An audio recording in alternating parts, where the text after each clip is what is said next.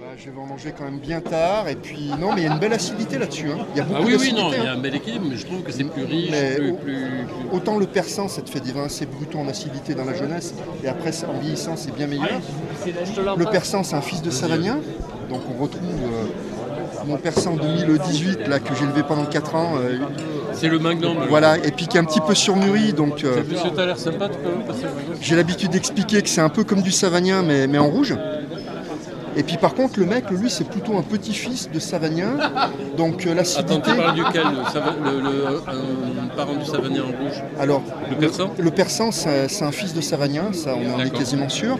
Mais le mec, c'est plutôt un petit-fils de Savagnin. Et on retrouve, on a une acidité dans le mec qui est présente, mais qui est quand même plus euh, polissée, quoi.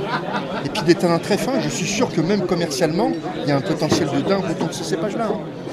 Et j'ai mis, en- j'ai mis en bouteille 500 bouteilles, euh, j'ai fait une mise de 500 bouteilles là, sur 2020, j'ai eu 26 euros la bouteille pour mon secteur, c'est un prix euh, astronomique. J'ai tout vendu en 5 semaines. quoi. Ah oui.